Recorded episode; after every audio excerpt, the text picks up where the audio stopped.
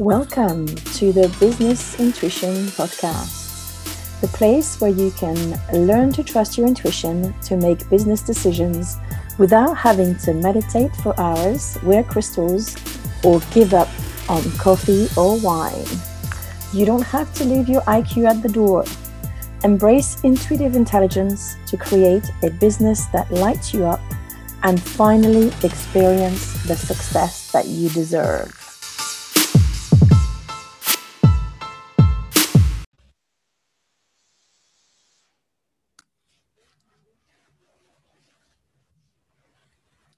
Hello, everyone, and welcome to another episode of the Intuitive Revolution in Business.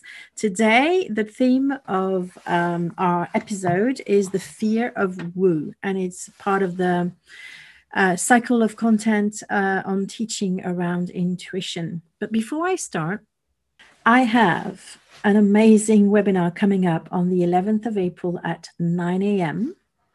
It's going to be a live event, so you need to sign up for this webinar. Um, there will be a replay, but for the people who are live on uh, the webinar, there's also going to be a very special prize that you can win um, in a draw. I haven't um, decided yet what the price is, but I think it's probably going to be one of my self study courses. Uh, I have five or five of them that are very, very powerful, ranging from how to get started with your book to um, you know, energy maintenance for sensitive entrepreneurs, which is a very popular one. Uh, and uh, I would I would love for you to come and listen to this webinar. So the webinar is going to be about how to niche intuitively. Uh, as I said, the link will be in the description for this episode, so you should be able to find it on your app. And you, what this is what you will learn. You'll learn what niching is, uh, because niching is a topic that's very important in business, especially if you're going to have an online business. I'll also talk to you about why niching is smart uh, especially a very smart thing to do in your business, whether you're online or not. I will talk to you and share my journey and struggles around niching. Uh, I will also um, talk to you about um, what does niching intuitively mean, and then we'll have a practice for you to connect to the energy of your business so that you can ask your business what niche you should be focusing on right now. Okay, so this is an exciting webinar that I've never run before. Uh, but I actually have uh, last year when I was running my um, Intuitive Business Academy, um, one of the months was geared towards the intuitive niching, and it was a very, very popular month um, amongst the members. So, um, this is about the webinar. I'll remind you a little bit towards the end to make sure that you sign up. But now let's talk about the fear of woo. So I have had the fear of woo for decades myself. And what is woo? Woo is anything that is not rational, that is not intellectual, and that you cannot explain um, logically, right? Of course, for me, woo is intuition, but it's also psychic gifts. It can also be energy, anything to do with energy. And in fact, if I think about it, um, manifesting is also considered uh, woo, the art of manifesting. Um, in fact, when I was I was going to say woo is pretty much what my epic framework is about. Although the C in epic is more to, uh, related to mind mindfulness and mindset. Um, but for some people, mindset is considered woo as well. You know, um, they just um, focus on what you can see, hear, and touch. And mindset is not something that you can see, hear, and touch. It's your own internal world, it's your own demons, your beliefs. Uh, and all of it is actually super important because if you ignore this part of your life, then you only, I suppose, you only use half of your potential which is something that really annoys me about schooling uh, generally and the way society has designed things. And I understand where they come from because if you went back to the Middle Ages, everything was about superstition.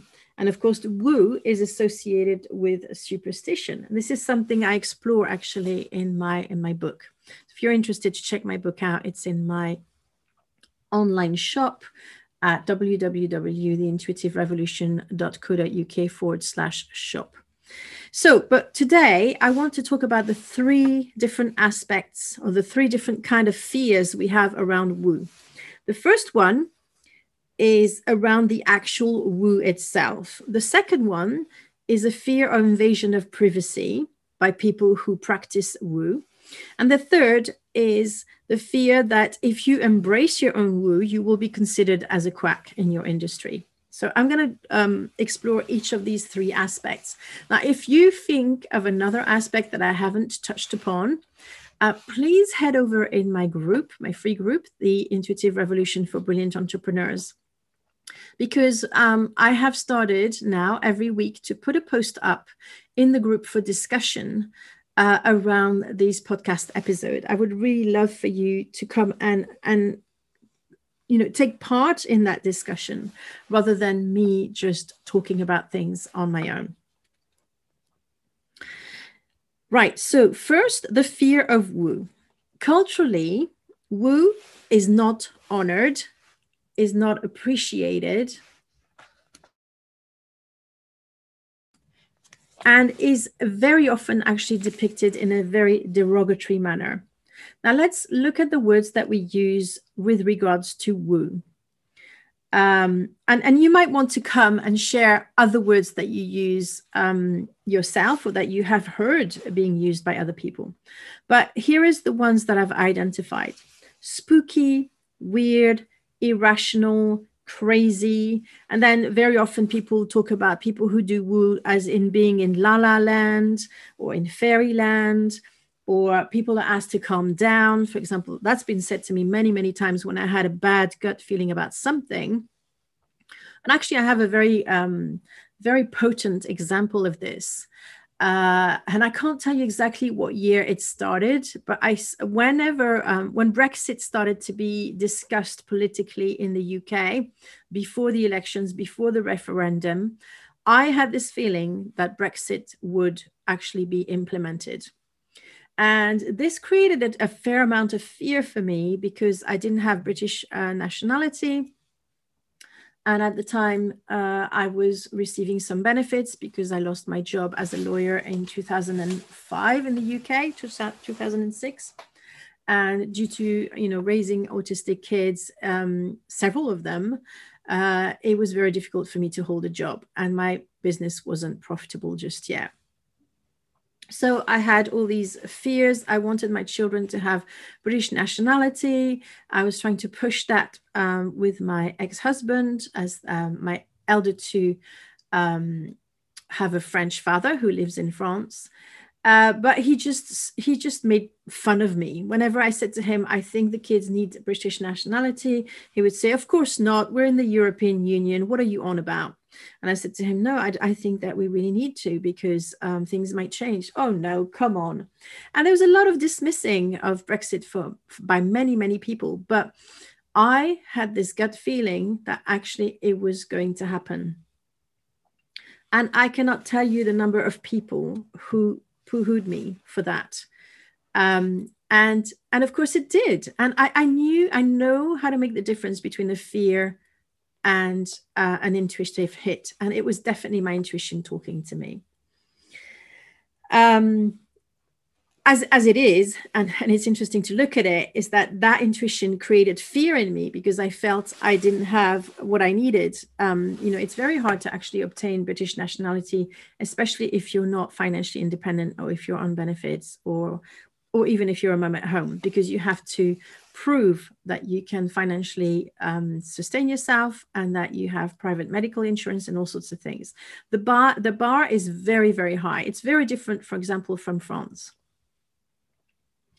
So that's an example of where um, I wasn't afraid of my woo, but I was actually told to calm down and I was um, shut down by most people, including my ex husband, my parents, uh, and even my friends. They were a bit nicer about it than than my ex-husband and my parents.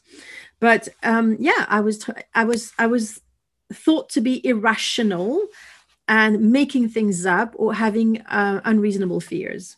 As it was i was actually a pretty amazing seer Um, but you know, wisdom comes from hindsight.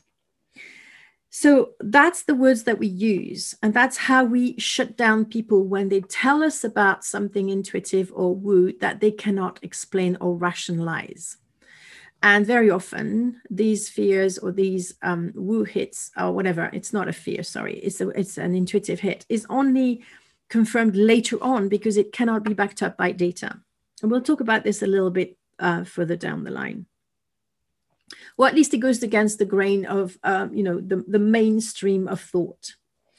Now there's also the entertainment industry um, that you know adds to the negative outlook on woo people and of course one of the most commercial uh, holidays that i think gives a very very bad rap to intuitive people is Halloween. Now you might say, "Oh, you're spoiling it for people. It's a bit of, of fun. Is there's no harm in it?"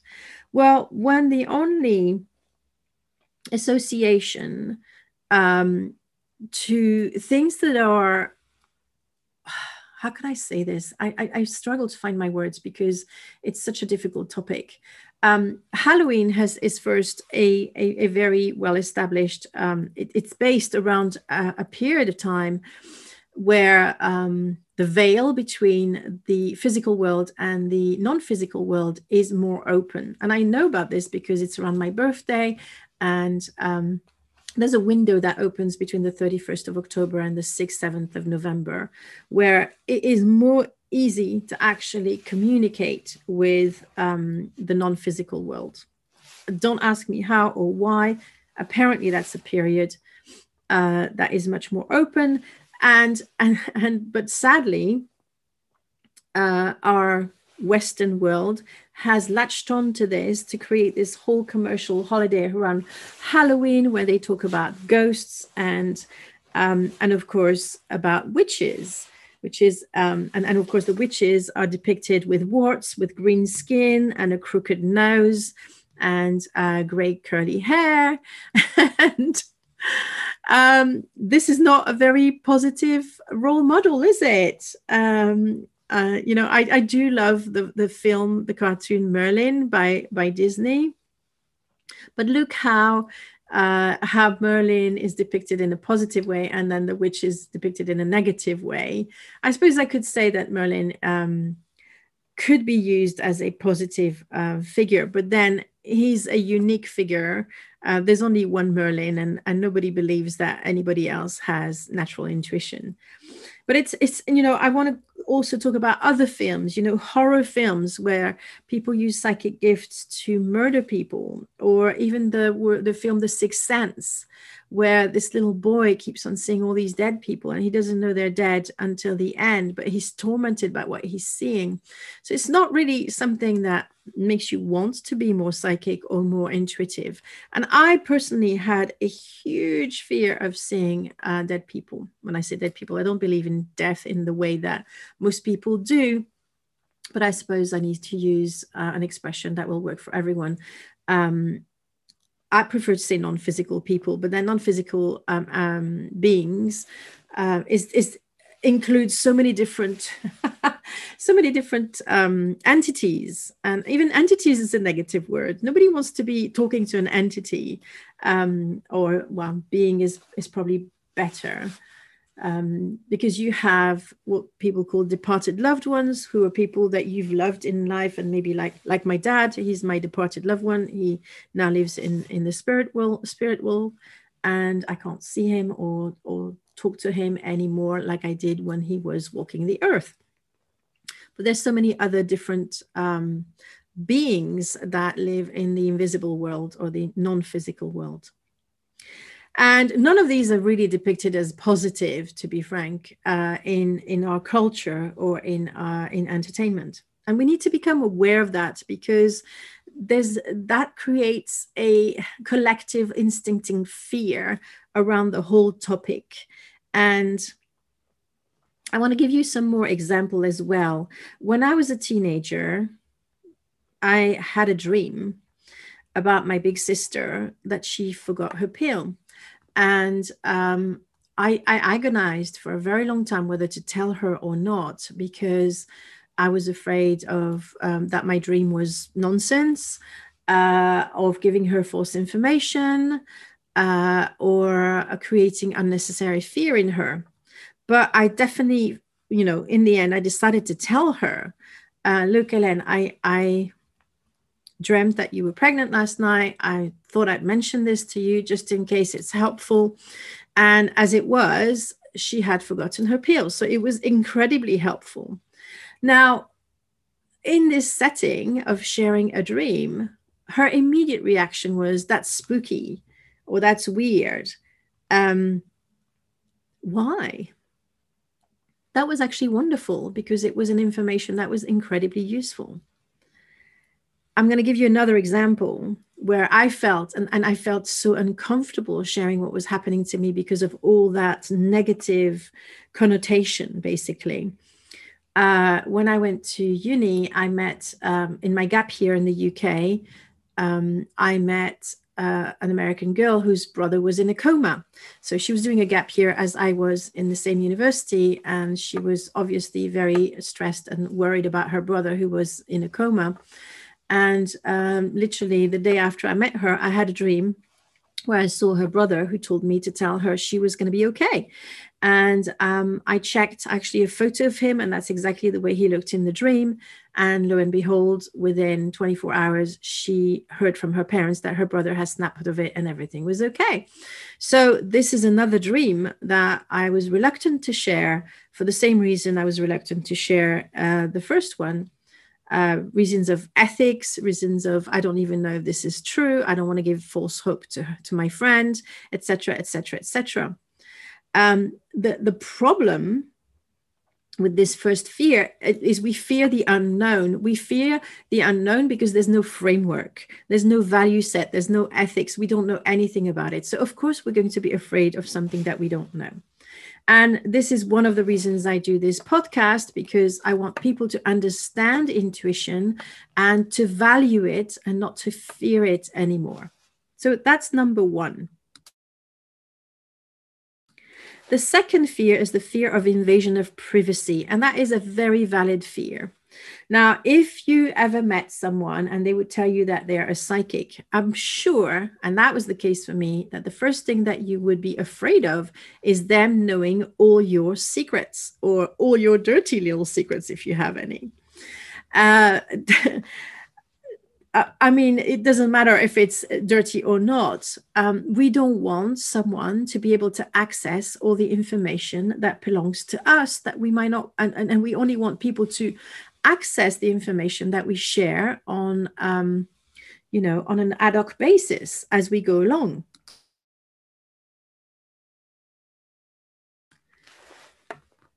And that's a very fair point. You know, boundaries are important um, I have met, sadly, a lot of untrained psychics that scan everything and everyone. They don't have any boundaries. And I had, for a short period of time, a friend of mine who was like that. Actually, I had two of them, and they're no longer friends of mine because I got tired of them volunteering information to me that I had never asked them to to give to me, and it felt like they were prying into my private life or into my my private world uh, with no permission.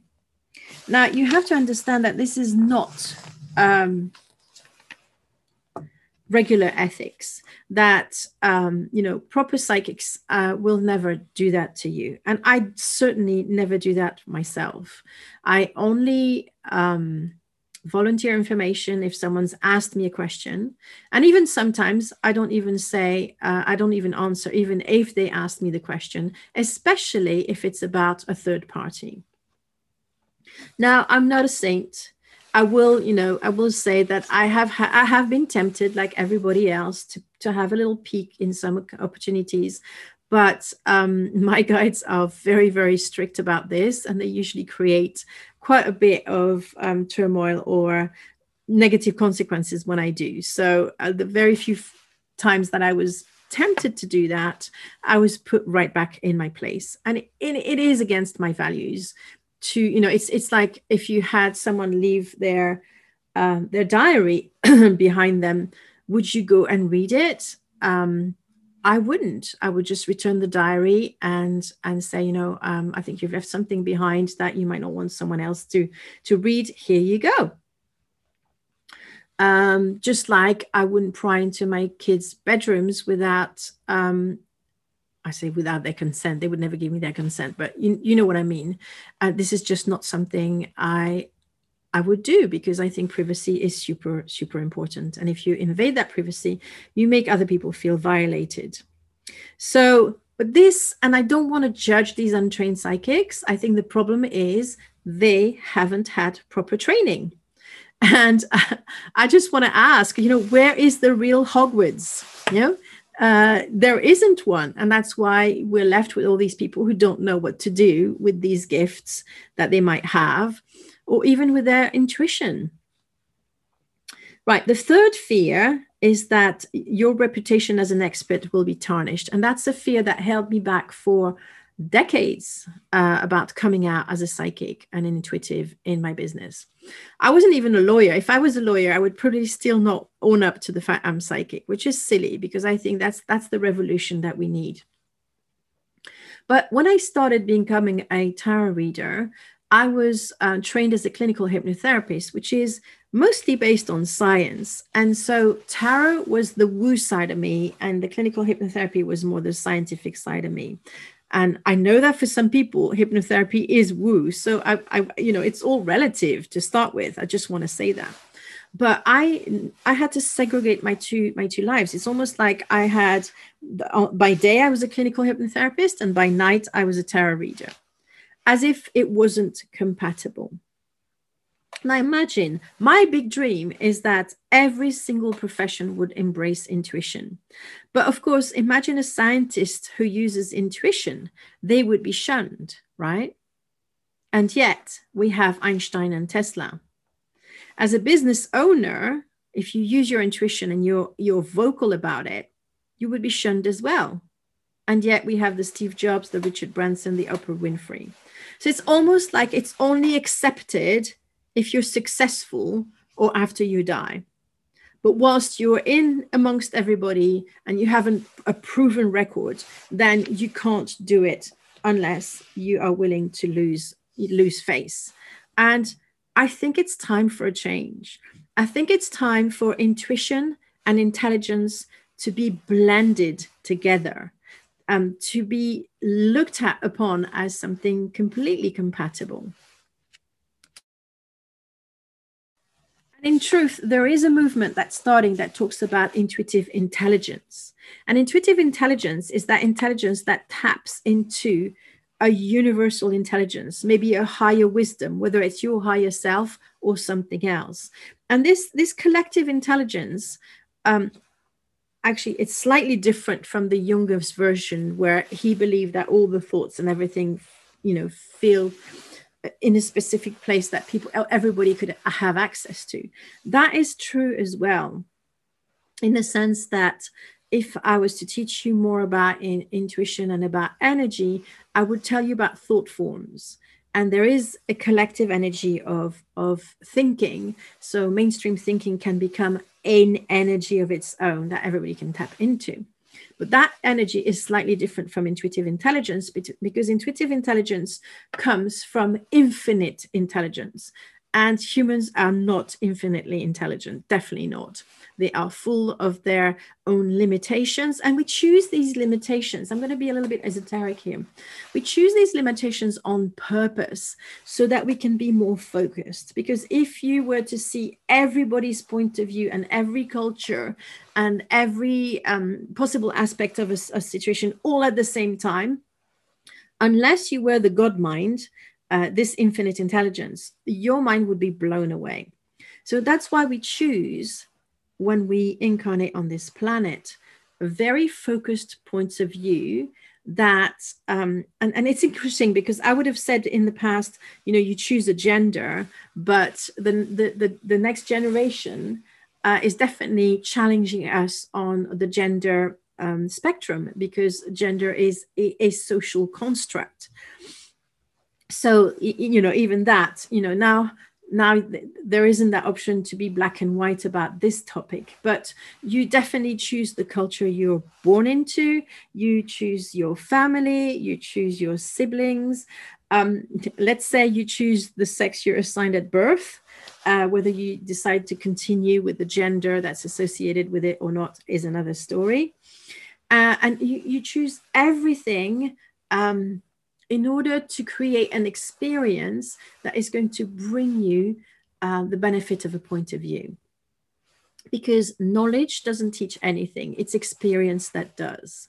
So it is kind of funny that I should have started to talk about esoteric matters of why do we choose to incarnate. But I think it ties a little bit uh, with what we're discussing because intuition is a way to pull yourself away a little bit from all these limitations that you've chosen for yourself if that makes sense. And it helps you to to to really embrace creativity. And creativity comes when you're able to think outside the box and outside the limitations outside that what's been done before. And i want you to understand that you know that should not be a worry um, you know that's why i want to put intuition on the curriculum all the way from primary school to university is because there is there is an immense benefit in understanding intuition and being able to leverage it through you know proper training um, just like we train the mind, just because you're born with a mind doesn't mean that you're going to be able to use it well. It has to have lots of input and lots of and, and a structure and some sort of training. It's the same with intuition. Now, what does intuitive intelligence help with? I believe it helps to depart from old ideas that are based on false premises. So I talked about gender just now. I think that's a big one.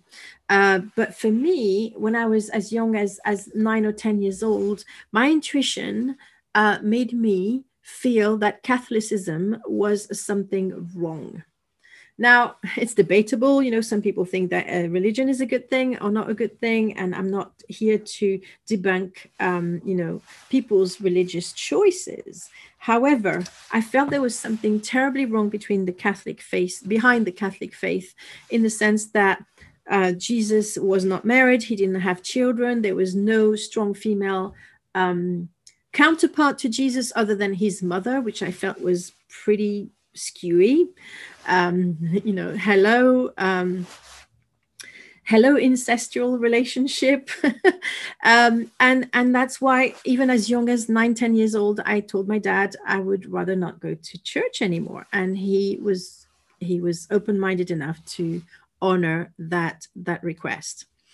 Um, so intuition helps us depart from ideas that based on false premises they also help us find solution when the data is not helpful.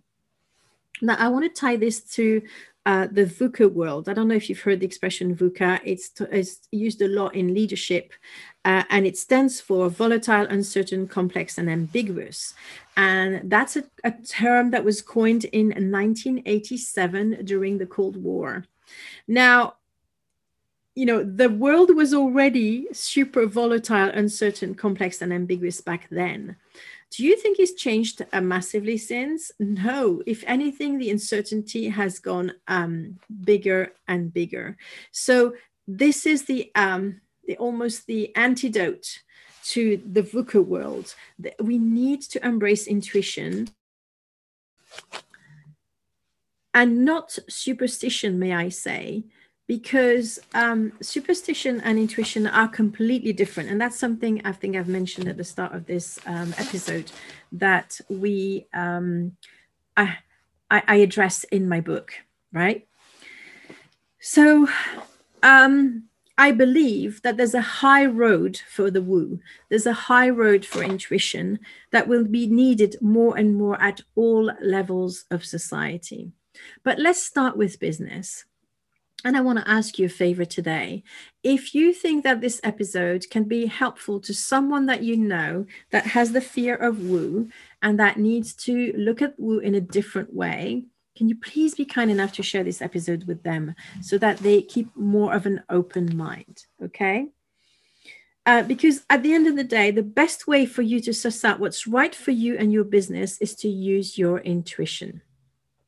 And again, I'm going to do, um, I'm going to give you a, a, quick reminder of the webinar that I'm running on the 11th of April at 9 a.m. Um, the link will be in the description box for this episode. And I hope that you will join me as there will be a prize to be won. As I said, it's going to be one of my self study courses. And there's going to also be a wonderful uh, special VIP offer if you want to work one to one with me. Thank you so much for listening to the episode this week. I'll speak to you again next week. Bye for now. Thank you for listening to another episode of the Business Intuition Podcast. If you like this episode, make sure you subscribe, give us a rating, and if you haven't done it yet, write a review so that more listeners can enjoy this podcast. Don't forget to join my free group on Facebook Business Intuition for Female Entrepreneurs. And go onto my website to download my free workbook on the four steps to trust your intuition in business. My website is theintuitionrevolution.co.uk.